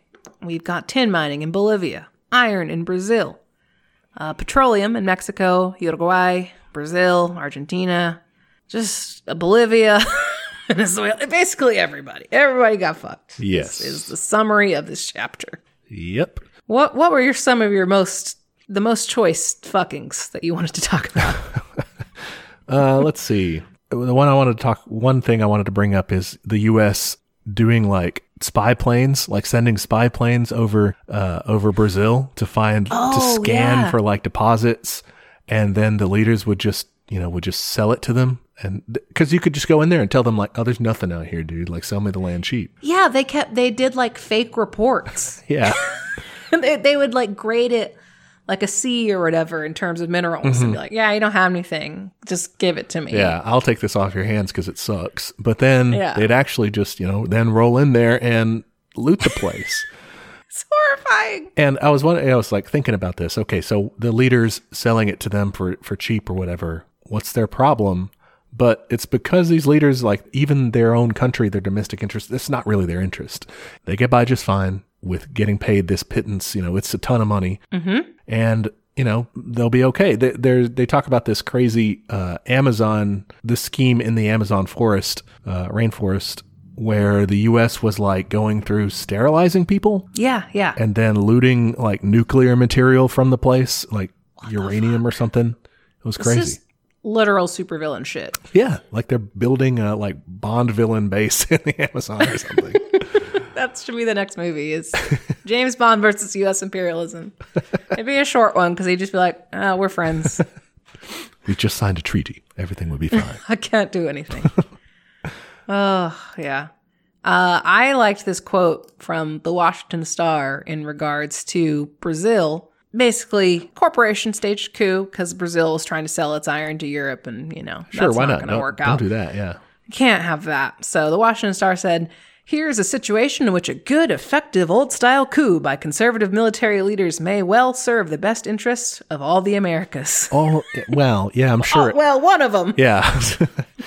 sure, it helps one America, but Yeah, yeah. It's insane. that's great. Just call for a coup. Again, that's another. I appreciate their openness, man. I mean, yeah. Nowadays, we have to couch that. in all the language and say, you know, we're going to bring some liberty. Democracy. Yeah, this guy's an authoritarian, blah, blah, blah, you know. yeah. Um, our friend Huey Long shows up in this chapter. Oh, is this in uh, in the Chile thing or what is it? Bolivia. Bolivia. Okay. yeah. So he basically exposes Standard Oil of New Jersey for provoking a war in Bol- in Bolivia and financing the Bolivian army so it could take out the Par- Paraguayan Chaco on its behalf. And he says these criminals have gone down there and hired their assassins. Called uh, he called Standard Oil criminal, evil, wicked, domestic assassin, foreign assassin, international conspirator, a gang of rapacious highwaymen and thieves, a bunch of vandals and thieves. It's He's not wrong. yeah, that's true, Huey. Absolutely true. Yeah, uh, he's not wrong about that. Uh, they're Yeah, man. they were funding the one side of the army. The interesting thing is that I think it was Royal Dutch Shell, uh, which was funding the other side. Oh my god. It was a These trade war. Yeah, these wars were just completely from corporations. It's insane. yeah, it's Oh, don't worry, Bolivia still got fucked over. They they tried to nationalize their oil and um Gulf Oil was like, nah. no thanks. Yeah. So, oh, this one, they made a particularly bad deal that I wrote down. So, the state only got 11% of the profits, and Gulf Oil would basically recoup 100% of their investment uh, if they explored a region and no oil was found. And then the state would have to cover it. That's just insane. That's like me coming to your house and be like, "Can I make dinner using all of your ingredients? Um, if it's good, then I'll give you a little bit of it. If It's yeah, Otherwise, I'm going to eat all of it." it's crazy. That's nuts. There's a good quote. Um, he's talking about the guano trade, the batshit trade. Mm-hmm. And I think it applies to a lot of natural resources because he says what nature had accumulated over a millennia on the islands was squandered in a few years. Oh my god. You know, I think we are seeing that with a lot of a lot of natural resources.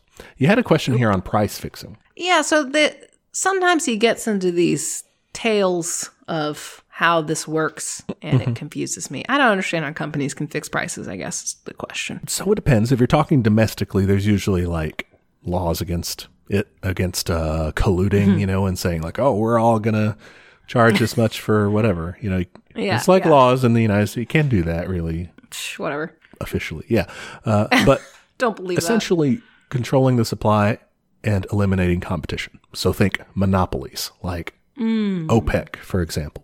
Yeah. You know, once you control the supply of something, then you can basically control uh, the price of it. Especially if you're talking about like uh, the mercantilist system or something where the businesses are real tied up with the state, uh, and and like the government makes a lot of uh, like grants monopolies to people and that sort of thing. Mm, okay. If you, but if basically if you're in charge of how something's made, you can dictate those markets. So you pursue a monopoly, you get control of that resource, and then you can be like, hey, you got to buy it from me, so you're buying my price. Okay. And then they're extra doing monopoly because they are forcibly taking over these markets. Well, yeah, and a big part for him too is that you have this vertical integration, right? So Yeah. you can fix the price because you're the only guy who's going to buy it. You can fix the price of the raw materials real low, mm-hmm. buy it for real low, and then turn around, make something of it, and sell that for super expensive. Yeah. Yeah. There's a ton of examples in here. It's insane. Yeah. Another thing that goes on is in in Chile, the Chile and England battles. Yeah. I didn't understand that. I skimmed that part. So really, uh, in that situation, it wasn't really England fighting there. It was uh, in it was called the War of the Pacific. Mm-hmm. It was Chile versus Bolivia and Peru. Okay, yeah, that's another thing. They keep like turning these countries against each other Oh, yeah. just for price fixing, it seems like. Yeah, well, I mean, you know, it's the elites of one country turning on the others. Yeah, Jeez. it was fought over some land with a lot of nitrate fields in it, and while the war was going on, these English speculators, John Thomas North and Robert Harvey, bought up a bunch of that land, the nitrate fields. Uh, suddenly they were really cheap because they were unusable because they were in a war zone. So they bought the bonds that like backed them or whatever. And when the smoke cleared and the war was over, Chile honored the deal and gave them the land. Wow. So John Thomas North eventually uh, gets the nickname the Nitrate King, which is stupid, but Isn't that like the shit king? Isn't that what nitrate is? I think so. Later on, uh, the president of Chile, Jose Manuel Balmaceda, tried to do some like liberal reforms, tried to like nationalize nationalize the nitrate, uh, and eventually, you know, runs into opposition. Congress steps in. There's a civil war, and then English speculators come in and start financing the rebels. So that's why it seems like they're like it's an English, you know, war or whatever is because Because they're paying for yeah, it. Yeah, they're funding it. Uh, British ships also blockade the ports and go on this campaign of slander in the media against this guy. Uh, so they're, they're more like unofficial opponents in the war. Yeah. Ugh. God. And of course, it all ends up for nothing because later Germany develops a way to synthesize it. So So they just killed millions of people for no reason. for no cool. reason, yeah. Cool. Cool job. Ooh, I wanted to mention the St. John's Night Massacre, the San Juan Massacre in 1967 in Bolivia. Uh, that was perpetrated by uh, the president of Bolivia there, Barrientos, who we've mentioned before in our Che Guevara episode.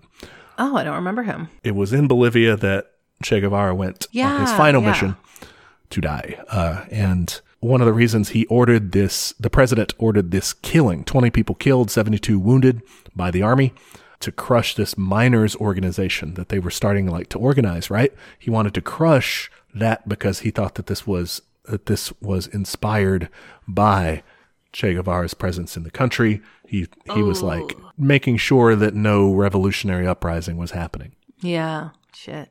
Yep. A quote from a U.S. businessman in Caracas, 1953 Here you have the freedom to do what you like with your money. For me, this freedom is worth more than all political and civil freedoms put together.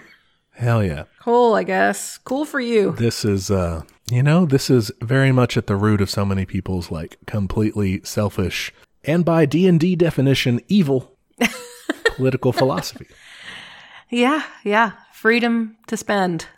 Yeah, it's what's good for me personally is abo- is what's important above because he like he's like the civic the, all that's like actually to the side, right? Absolutely. Because uh, if you'll talk to somebody who who will say, you know, I'm socially liberal, but I'm fiscally conservative.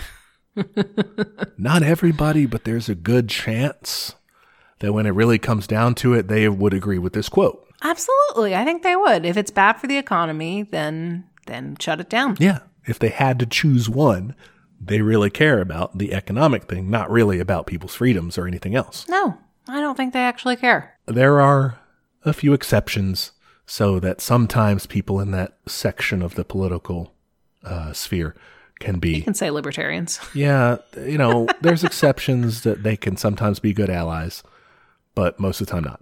Most of the time they're untrustworthy, at least, because while they also don't like the bourgeois state, they are really in it for themselves. Yeah, they they don't understand how that system works together to support itself. Like you cannot separate those things. That's that's a fallacy. yeah. So, yeah, I guess one of the big takeaways I have for this section is the impotence of governments against organized capital. Mm-hmm. Right? We see over and over again this. Not, uh, not all of them are really trying to give in, but they end up getting dominated somehow. There's always some sort of workaround or technique to nullify any attempts to reclaim their natural resources. They can tank prices, they can crush unions, they can start wars, they can depose the leader, whatever.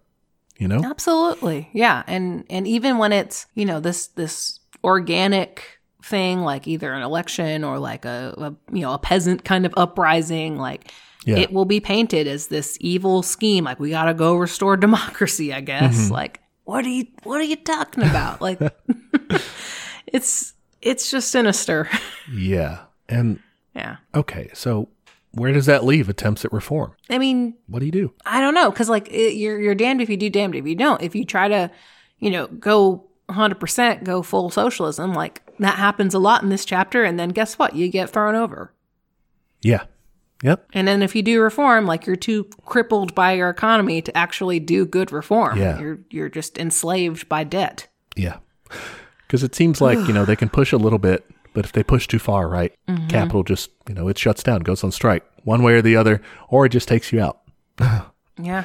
So, Yeah. I mean, I guess what I mean here maybe is that ref- this is a, a good example of how reform can't really do it. Mm-hmm. How, like, you really ultimately have to drive out the capitalists, right? How you have to smash imperialism and, and build up your own people that way. I think it's also an argument for global uh, communism Yes. because so many times, and we're, we're going to see it later too, you know, you have these countries fighting each other instead of uniting and realizing their common enemy. Yes, very true. Yeah. Cool. All right. So we reached the end of part one there. Yeah. We're going to divide this into two parts Yes. of our episode. Part two will cover part two and three. Oh, look at that. So, closing thoughts so far? Man, it's a bummer. it's a bummer. It's infuriating. It is just, it's an upsetting read, but it's an important read. So, Yes. yeah. You're you got to keep your rage pure, right? Mm-hmm. And this definitely helps hone that to a sharp edge. For sure. And I just want to reiterate we only gave a skimming of these examples. For every one example we gave, there were like five more. Yeah, if you are on the Patreon, you'll see that in the notes is that there's a ton we left out because Yeah, there's just sure. so much and it's just example after example, you know, and it just drives the point home that this happened all over the place and there's a reason. Yeah, this is not a freak incident. This is a fucking structural pattern and it's designed to work this way. Yes. Yeah. It's not oops, we did some imperialism. Oh man, that was my bad. uh, all right. Uh, we'll have more substantive conclusions, I think, once we finish part 2 Mm-hmm. Uh, but for the time being, that's where we'll leave the conversation. All right. Yeah, next time obviously we'll be covering part 2. So Yes. part 2 and 3 and final thoughts, reviews, all that kind of stuff. Part two is titled Development is a Voyage with More Shipwrecks Than Navigators. Mm-hmm. Part three is Seven Years After, which is kind of like a like an afterword to the book. yeah. And then we'll sum up and talk about what we liked and didn't like. Talk about our feelings. Yeah. Have a therapy session. I need it. oh, it's a big one. Okay. All right. In the meantime, you can find us online. We are on Twitter at Teach Communism, Instagram at Teach Me Communism. You can send us an email, teachmecommunism at gmail.com. If you want to send us your thoughts on this lovely book, feel free to do that. Um, you can also send episode suggestions for future episodes. Um, you can ask us questions for future listener Q&A. Um, I've been thinking about folding those back into like segments at the end. We can, yeah. Some of them are, Yeah. yeah, that would be good for that. Shorties. You can and you should leave us a review on Apple Podcasts. Yeah. Even if you're not an Apple user, it is the best way for people to find the show, um, uh, from what I know about podcasts at least. So That's what I hear on it. podcasts I listen to. So that's what they say. That's what they say. Um, so yeah, rate and review us. Uh, even if you're not an Apple user, you should still be able to do that. So that would be very nice. Uh, tell a friend about the show. That also works. yeah, radicalize your friends. Just do it. Be be annoying. No, don't be annoying. Be friendly. Don't be I don't know. You can. There's different approaches. I prefer the like kind of soft, gentle, you know, buddy with them on some sort of issue, and then kind of like push some other things in there gradually. I joke around about it a lot until I figure out that they're cool, and then I'm like, hey, let's take it to the next level. That's a good strategy I too. feel like capitalism, am I right? And then yeah, That's yeah. Your your way may be more effective considering the limited time scale we honestly have. I don't know. Anyway, we're also on YouTube. If you want to find us on there, if that is your preferred listening method, or if you know someone that's their preferred listener method, send them to our YouTube. yeah. We f- also have a Patreon. Uh, that is patreon.com slash teach me communism. There for $5 a month, you get access to our notes. Uh, we'll be releasing our notes on part one for this week. Yeah. Um, you can see all the bullets we didn't talk about and how much we skip around. um, and yeah, uh, both of us have notes this time, so it'll be very robust. And at the end of the year, we were able to give $116 to Feed the People Dallas, which is a local mutual aid fund. Yeah. Solidarity, not charity. Hell yeah. Uh, we're excited to be able to give even more next year. So if you sign up for that, it's not lining our pockets. It is feeding people in Dallas. Hell yeah. Fuck yeah.